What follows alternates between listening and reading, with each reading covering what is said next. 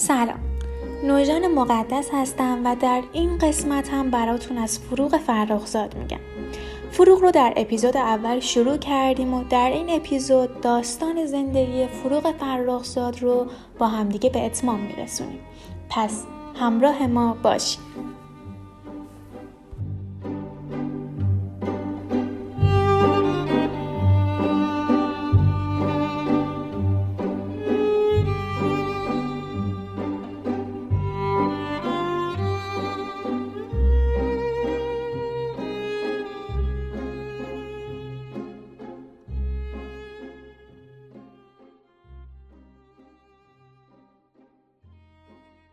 ابراهیم گلستان فردی که به گمان خیلیا بیشترین تاثیر رو در زندگی شعری فروغ فرخزاد داشته فروغ در طول حیاتش چند دفتر شعری منتشر کرد که به ترتیب اسمهایی چون اسیر، دیوار، اسیان، تولدی دیگر و در آخر هم ایمان بیاوریم به آغاز فصل سرد نام داشتن.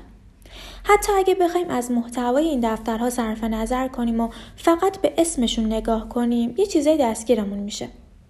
اسیر، دیوان، اسیان. حتما خودتون متوجه بار منفی که این کتاب ها و این اسم ها دارن توجه کردین و لازم نیست من خیلی براتون قضیه رو باز کنم. اما حالا بیایم به نام دو مجموعه بعدی هم با هم دیگه دقت کنیم. تولدی دیگر ایمان بیاوریم به آغاز فصل سرد. می‌بینین؟ این یعنی همون تحولی که قرار ازش حرف بزنیم. فروغ از یک جایی به بعد دیگه اون فروغ سابق نیست. انگار به دنیا جور دیگه ای داره نگاه می‌کنه. تمایلات جسمانیشو از اشعارش کنار می‌زنه و میره سراغ چیزای والاتر و بالاتر.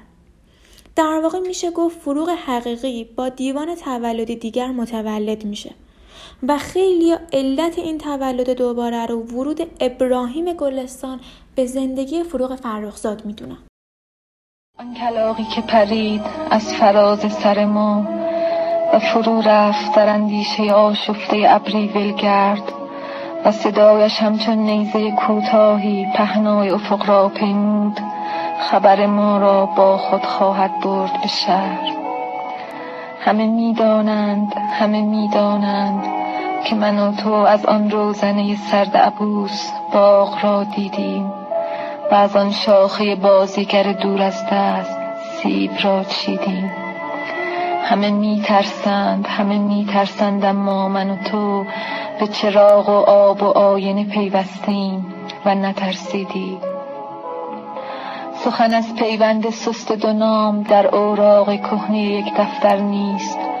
سخن از صمیمیت تنهامان در تراری و درخشیدن اوریانیمان مثل فلس ماهی ها در آب. سخن از زندگی نقره‌ای آوازی است. که سهرگاهان فواره کوچک می‌خواند. ما در آن جنگل سبز سیال شبی از خرگوشان وحشی و در آن دریای مضطرب خونسرد از صدفهای پر از مروارید و در آن کوه غریب فاتح از عقابان جوان پرسیدیم که چه باید کرد. همه می‌دانند همه می‌دانند ما به خواب سرد و ساکت سیمرغان ره یافته ایم. ما حقیقت را در باغچه پیدا کردیم؟ در نگاه شرماگین گلی گمنام و بقا را در یک لحظه نامحدود که دو خورشید به هم خیره شدند. سخن از پچ پچ ترسانی در ظلمت نیست. سخن از روز است و پنجره های باز و هوای تازه و اجاقی که در آن اشیاء بیهوده می سوزند و زمینی که ز کشتی دیگر بارور است و تولد و تکامل و غرور. سخن از دستان عاشق ماست که پلی از پیغام عطر و نور و نسیم بر فراز شبها ساختهاند به چمنزار بیا به چمنزار بزرگ و صدایم کن از پشت نفسهای گل ابریشم. همچنان آهو که جفتش را پرده ها از بغزی پنهانی سرشارند و کبوترهای معصوم از بلندی های برج سپید خود به زمین می نگرند.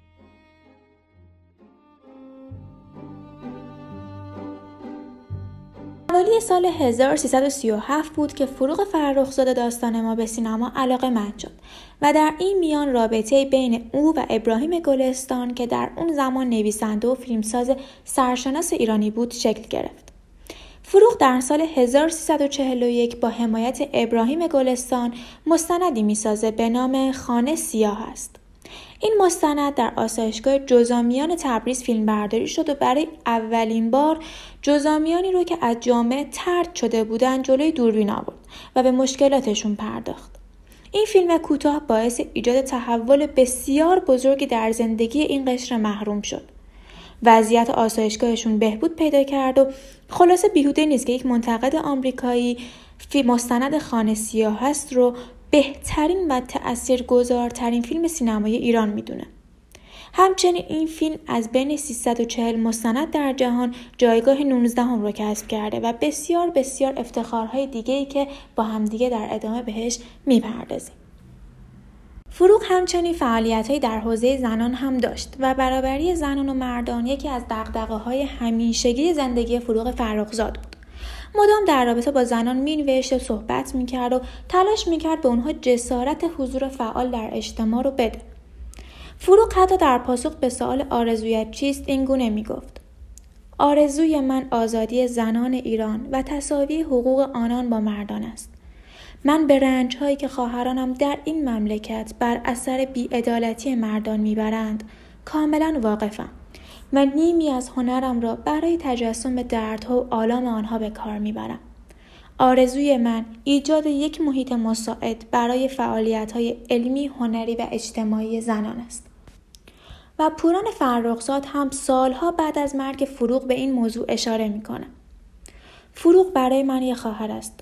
اما فکر می کنم این نقش خواهری دارد روز به روز کمرنگ تر می شود و در عوض نقش شعری او برای من قوت بیشتری می گیرد. دیگر من فروغ را از لایه های تو در توی اشعارش می و حالا می توانم بگویم فروغ برای من یک شاعر است.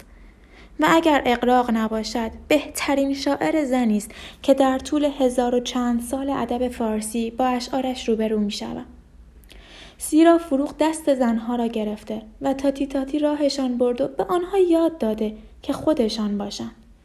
فروغ برای زنان حکم یک استاد را دارد. چراغی به دست گرفته و راهشان را روشن کرده و مدام به آنها می آموزد که خودشان باشند. زن باشند. از زبان خودشان حرف بزنند و دنیای مردانه را بازخوانی نکنند. راجب زندگیتون مختصری برای ما بفرمایید منظورتون شرح حال شرح حال بله والا حرف زدن در این مورد به نظر من یک کار خیلی خسته کننده و بیفایده ایه چطور؟ شرح حال یعنی چی؟ خب این یه چیز طبیعیه که هر آدمی که به دنیا میاد بالاخره یه تاریخ تولدی داره اهل یک شهر یا دیه تو یه مدرسه درس خونده یه ماش اتفاقای خیلی معمولی و قراردادی هم توی زندگیش افتاده که بالاخره برای همه میفته مثلا مثل توی حوض افتادن دوره بچگی یا مثلا یعنی شعر بلی گفت مادرش روزی تقلب کردن دوره مدرسه عاشق شدن دوره جوونی. صحیح. عروسی کردن از اینجور چیزا دیگه. اما اگه منظور از این شرح حال توضیح دادن یه مش مسائلیه که به کار آدم مربوط میشه که خب در مورد من میشه شعر. خب پس باید بگم که هنوز موقعش نرسیده چون من کار شعر رو به صورت جدی تازه شروع کردم. شعر امروز باید صاحب چه خصوصیاتی باشه نقاط ضعفش چی هست نکات مثبتش چی هست؟ و به طور کلی صحبتمون رو از بحث درباره وضع شعر امروز شروع کنیم من خیلی از شما تشکر می‌کنم که گفتین شعر امروز و نگفتین شعر نو. بله. چون درستم همینه. شعر نو کهنه نداره. اون چیزی که شعر امروز رو از شعر دیروز جدا می‌کنه و بهش شکل تازه میده. همون جداییه که به صلاح میونه فرمای مادی و معنوی زندگی امروز با دیروز وجود داره. من فکر می‌کنم که کار هنر یک جور بیان کردن و ساختن مجدد زندگیه. صحیح. و زندگی هم یک چیزیه که یک ماهیت متغیری داره. یه جریانیه که مرتب در حال شکل عوض کردن و رشد و توسعه است. بله. در نتیجه این بیان همون هنر میشه در هر دوره خب رویه خودشو داره دیگه. و اگه غیر از این باشه اصلا درست نیستش. هنر نیست یه جور تقلبه. امروز همه چیز عوض شده. دنیای ما هیچ ارتباطی به دنیای حافظ و سعدی نداره. من فکر می‌کنم حتی دنیای من مثلا به دنیای پدرم هم ارتباط نداره. انقدر بله. فاصله ها مطرح هستن. یک عوامل تازه وارد زندگی ما شدن که محیط فکری و روحی این زندگی رو می‌سازن. طرز تلقی یه آدم امروزی من فکر می‌کنم نسبت به آدمی که در 20 سال پیش زندگی می‌کرده کاملا عوض شده. اون تلقی که از مفاهیم مختلف داره. مثلا مفهوم مذهب اخلاق مثلا عشق مثلا شرافت مثلا شجاعت قهرمانی. واقعا اینا چون محیط زندگی ما عوض شده به نظر من تمام مفاهیمم زاییده شرایط محیط هستن. در نتیجه این مفاهیم هم امروز برای ما عوض شدن. من یه مثال ساده براتون می‌زنم بله. مثلا راجع به عشق صحبت می‌کنیم. مثلا پرسوناژ مثلا مجنون که خب همیشه سمبل مثلا پایداری و استقامت در عشق بوده. امروز واقعا از نظر من که یه آدمی هستم که یک جور دیگه راجع به عشق فکر می‌کنم واقعا یه پرسوناژ خیلی مسخره وقتی که علم روانشناسی میاد اونو برای من خورد می‌کنه تجزیه تحلیل می‌کنه و به من نشون میده که اون یه عاشق نبوده اون یک بیمار بوده یه آدمی بوده که دلش می‌خواست همطور مرتب خودشو آزار بده. اینه که خب به کلی اصلا عوض میشه. در ثانی مثلا شما فکر کنی وقتی که لیلیای دوره ما مثلا توی کرسی سوار میشن با سرعت 120 میرن و پلیس مرتب جریمهشون می‌کنه. اون همچین مجنونای البته به درد این لیلیا نمی‌خورن. در حالی که این مجنونا شما نگاه می‌کنین که هنوز که هنوزه توی ادبیات ما که البته ما اسمون ادبیات نمی‌ذاریم ولی یک ادبیاتی که میونی یک عده مطرحه. هنوز که هنوز زیر همون درخت بید نشستن و دارن با کلاغا و آهوها مثلا درد دل می‌کنن از این حرفا. به هر حال شعر امروز ما یک شعری باید باشه که خصوصیات این دوره رو داشته باشه و در این حال سازنده این شعر باید یک آدمی باشه که به یک حدی از تجربه و هوشیاری برسه که به محتوی شعرش یک ارزشی بده که بتونه در حد کارهایی که توی دنیا عرضه میشه میون اونا خودشو جا بده بله. و اگه غیر از این باشه خب همین چیزایی میشه که همه میگن دیگه اشاره هم می‌تونید بفرمایید راجع به نقاط ضعف و نکات مثبت. اول از اصطلاح جنبه های ضعیف شعرمون شروع بله. می‌کنیم من فکر می‌کنم که به هر حال این چیزی که امروز به اسم شعر برای ما وجود داره و ما سعی می‌کنیم که اون شعر رو دنبال بکنیم به حال بهتر از اون چیزایی است که وجود داره و بازم اسمشو شعر می‌ذارن در حالی که مطلقا ارتباطی به محیط ما نداره. بله. ولی همین شعر خب به حال چون به علت اینکه یک چیز زنده است طبیعی است که مقدار عیبا و نقایصی هم داره. من فکر می‌کنم عیب بزرگ نمی‌خوام بگم شعر اصولا هر کار هنری و اینکه اصلا چرا اینجور کارا رشد پیدا نمی‌کنن و به حد عالی نمی‌رسن وجود نداشتن محیطه. اینجور هنر بیشتر بله. حالت تفنن داره. چه از جهت خواننده چه از جهت سازنده. من هیچ وقت ندیدم که یک خواننده شعر این کنجکاوی رو نسبت به یک شعر داشته باشه که نگاه کنی ببینی که این شعر از لحاظ بسیار فرم کار چه ارزشی داره محتویش چی ش- هست؟ حاوی چه پیامیه چه حرفیه بلکه مثلا میرن دنبال یک مش کنجکاوی های خیلی معمولی و بچگونی که اصلا ارتباطی به این کارا نداره.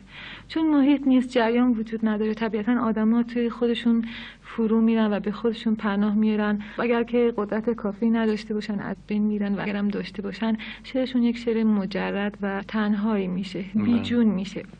این یکی از علتهای خیلی بزرگ این راکت متضاد، موندن و رشد نکردن شعره. دیگه اینکه م، به اصطلاح اون طرز تلقی بعضی از این آدمایی که توی کار شعر هستن البته من پنج شش مورد استثنا می‌کنم و به اونا واقعا معتقدم. طرز تلقی اینا از مفهوم شعر امروز است و از زندگی امروز. اینا اینا همین حالت ما توی نقاشی می‌بینیم. مثلا یک نقاش وقتی که می‌خواد محیط زندگی امروز ما رو توی نقاشیش بیاره پناه می‌بره به موش مثلا دست بریده نمی‌دونم خط کوفی از اینجور چیزا که اینا بیشتر دکوراسیون هستن. بله. و اصلا ارتباطی واقعا به روحیه یک آدم امروزی ندارن. اینا سرگرمی. همینطور تو شعر. من حتی تو شعرها مثلا حتی دیدم که اسم نون تافتون و از اینجور چیزا هم اووردن. ولی این یک چیز سطحیه یک تصویره اصلا کار هنر تصویر سازی نیست. کار هنر بیانه. بیان وجود یک آدم. دنیای حسی یک آدم به وسیله یک مش تصاویری هستش که خب در زندگی مادیش روزانش وجود دارن. و اون تصاویر قابل لمس هستن. و چون میرن دنبال این چیزا اینه که شعر اغلب سطحی و بچگونه میشه. چیزایی از این قبیل دیگه. ولی راجع به نقاط به نکته های مثبتش خواستیم که براتون توضیح بدم. من فکر می‌کنم که در دوره ما شعر دوره ما این شعری که بسیار در ظرف این ده سال شروع شده و شاید پیشتر چون شروع کننده این شعر نیما بود و به هر حال اون موفق ترین شاعر بود در این زمینه. یکی از خصوصیات شعر امروز ما که واقعا ارزش داره اینه که به اصطلاح جوهر شعری نزدیک شده. خودش رو رها کرده از بار بسیاری از مسائلی که اصلا ارتباطی به شعر نداشت. دیگه شعر کارش نیست که به صلاح نصیحت بکنه نمی‌دونم رهبری بکنه هدایت بکنه نمی‌دونم در متح کسی باشه. به حال به اون هسته و جوهر شعر نزدیک شده. و اصالت کلی گویی در اومده.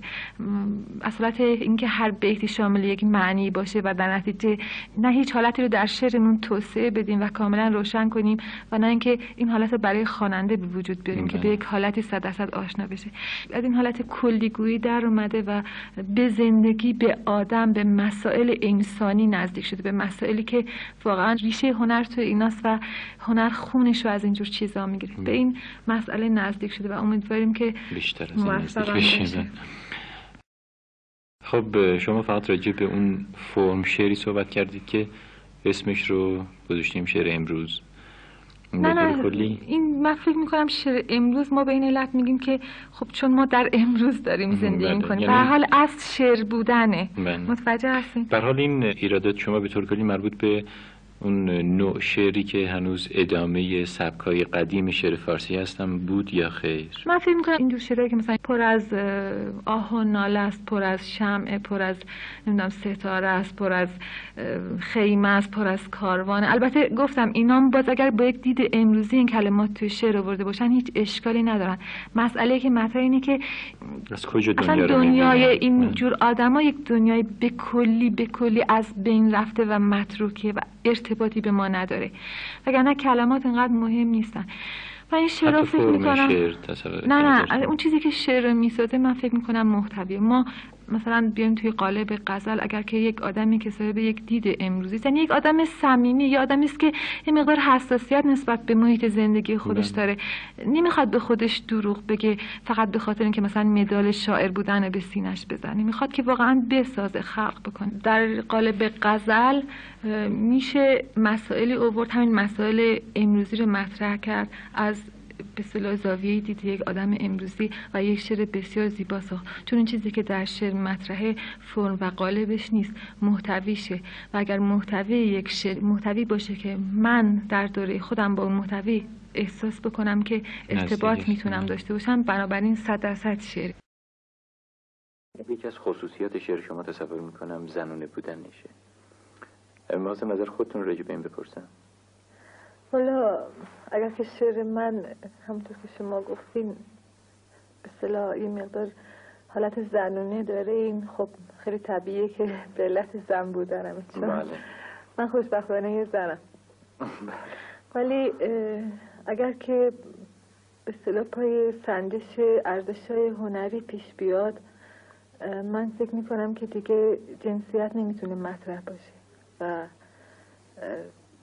اصلا مطرح کردن این قضیه درست نیستش. چون اون چیزی که مطرحه اینه که آدم خودشو از جنبه های مثبت وجود خودش این جنبه ها رو طوری پرورش بده که به یه حدی از ارزش های انسانی برسه. اصل کار آدم هست اصلا زن و مرد مطرح نیست. اگر که یک شعر بتونه خودشو به اینجا برسونه دیگه مربوط اصلا به سازندش نمیشه. یک چیزی مربوط به دنیای شعر و ارزش خودشو داره. بله. همون ارزش چیزی داره که مثلا ممکنه یه مرد شاعر خیلی عالی هم مثلا به اونجا رسیده به حال من وقتی که شعر میگم انقدر به این قضیه توجه ندارم. اگر که همچین حالت میاد توش خیلی ناآگاهانه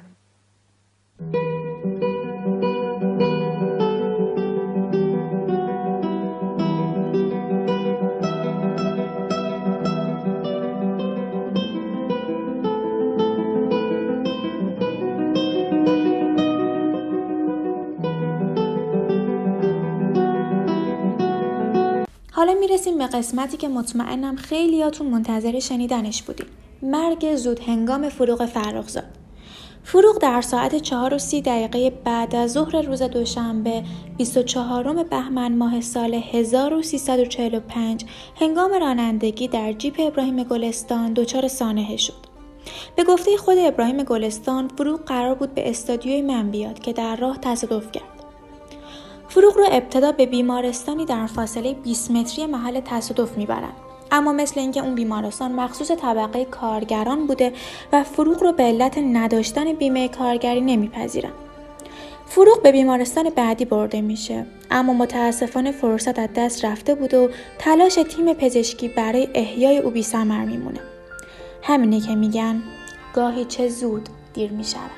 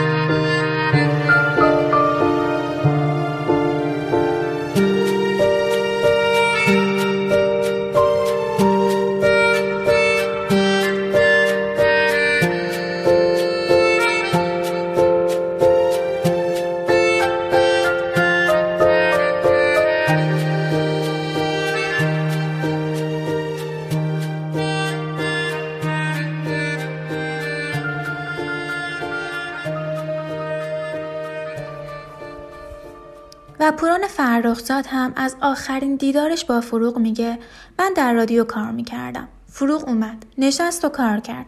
حدود یکی دو ساعتی گذشت. بعد به من گفت می‌خوام به خونه مامان برم که با هم دیگه نهار بخوریم. تو هم پاشو بیا. گفتم در رادیو کار دارم. اما او اصرار کرد و من هم قبول نکردم. او هم به عادت همیشه با لحنی بین شوخی و جدی گفت خاک تو سرت به جهنم خدافز من که رفتم و برای همیشه رفت وقتی از پوران فرخزاد پرسیدند که آیا ممکن است این سانحه رانندگی آمدانه و ساختگی بوده باشه پاسخ داد خیر دفتر آقای ابراهیم گلستان یک جیپ قرازه داشت که باید تعمیر می‌شد. گلستان به راننده خود گفته بود که تو پشت فرمون بشین و اجازه نده فروغ رانندگی کنه. اما فروغ اصرار داشت که خودش رانندگی کنه و اون اتفاق تلخ افتاد. عکسی از این حادثه شوم در اینترنت وجود داره که ما از صحتش اطمینان کافی رو نداریم. دو روز بعد یعنی در 26 بهمن ماه جسد فروغ فرخزاد رو در امامزاده اسماعیل شستند و در گورستان زهیرالدوله دفن کردند. بسیاری از هنرمندان و نویسندگان اون زمان از جمله احمد شاملو، بهرام بیزایی، هوشنگ ابتهاج، مهدی اخوان سالس و جلال آل احمد حضور داشتند و فروغ در میان حیرت دوستدارانش به خاک سپرده شد. و این منم زنی تنها در آستان فصلی سرد در ابتدای درک هستی آلوده زمین و یأس ساده و غمناک آسمان و ناتوانی این دست های سیمانی زمان گذشت زمان گذشت و ساعت چهار بار نواخت چهار بار نواخت امروز روز اول دی ماه است. من راز فصل ها را می دانم و حرف لحظه ها را می فهمم. نجات دهنده در گور خفته است و خاک خاک پذیرنده اشارتی است به آرامش. زمان گذشت و ساعت چهار بار نواخت در کوچه باد می آید در کوچه باد می آید. و من به جفتگیری گلها می اندیشم به قنچه هایی با ساقهای لاغر کم خون و این زمان خسته مسلول و مردی از کنار درختان خیس می گذرد مردی که رشته های آبی رکهایش مانند مارهای مرده از دو سوی گلوگاهش بالا خزیده اند و در شقیقه های منقلبش آن هجای خونین را تکرار می کنند سلام سلام. و من به جفتگیری گلها می اندیشم. در آستانه فصلی سرد در محفل ازای آینه ها و اجتماع سوگوار تجربه های پرید رنگ و این غروب بارور شده از دانش سکوت چگونه می شود به آن کسی که می رود اینسان صبور سنگین سرگردان فرمان ایستاد. چگونه می شود به مرد گفت که او زنده نیست او هیچ وقت زنده نبوده است. در کوچه باد می آید. های منفرد انزوا در باغهای پیر کسالت می چرخند و نرد بام چه ارتفاع حقیری دارد. آنها تمام سادلوحی یک قلب را با خود به قصر قصه ها بردند. و اکنون دیگر دیگر چگونه یک نفر به رقص برخواهد خواست و گیسوان کودکیش را در آبهای جاری خواهد ریخت و سیب را که سرانجام چیده است و بوییده است در زیر پا لگت خواهد کرد. ای یار ای یگانه ترین یار چه ابرهای سیاهی در انتظار روز میهمانی خورشیدند.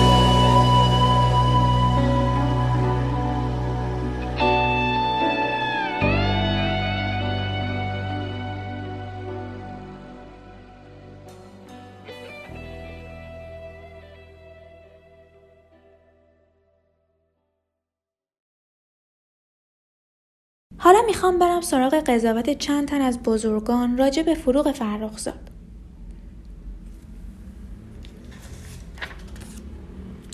مهدی اخوان سالس.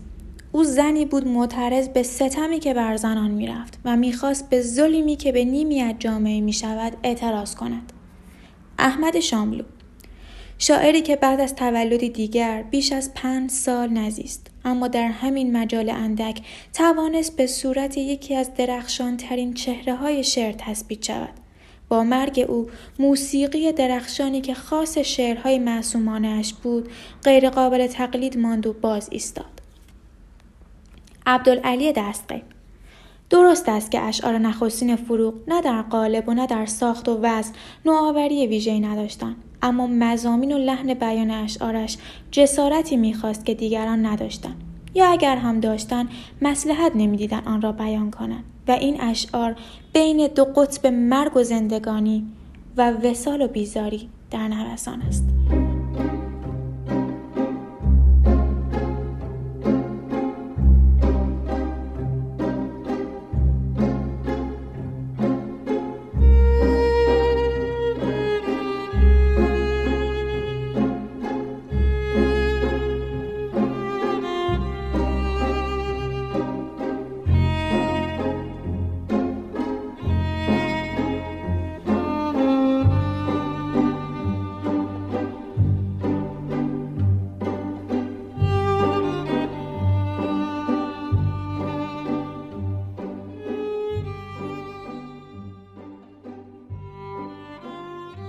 شما در این دو قسمت به فروغ فرخزاد گوش دادید. تقریبا نیم قرن از درگذشت این شاعر بزرگ میگذره و او همچنان جایگاه ویژه در قلب دوستان شعر و ادب داره و روز به روز هم تاثیرگذارتر میشه. اشعارش هنوز در نوع خود بینظیرن و اندیشه هاش پس از این همه سال هنوز تازن. به گفته اطرافیانش فروغ زندگی غمناکی رو پشت سر گذاشت و تنهایی وحشتناکی رو تجربه کرد که گاه به افسردگی منجر می شد. اما نمیشه گفت زندگی او صرفا غم بود بلکه لحظات شادی، جستجو و کنجکاوی هم در خودش داشت و به قضاوت مشترک کسانی که او را از فاصله نزدیک میشناختند زنی بود مستقل، معتبر، وفادار و از همه مهمتر صادق. کم کم داریم به پایان این اپیزود نزدیک میشیم. اما امیدوارم به دونستن پیرامون فروغ ادامه بدین. اطلاعات زیادی از زندگی فروغ فرخزاد در اینترنت و شبکه های مجازی وجود داره. اما بهترین راه شناختش میراث ادبی خودش هستن. پس اگه بین کتابامون جای دیوانی از فروغ فرخزاد خالیه در فرصتی مناسب این کمبود رو جبران کنید و با خوندن اشعارش او رو از نگاه خودش بشناسید. حرفی نمیمونه. آبان سال 1398 سمفونی زندگان.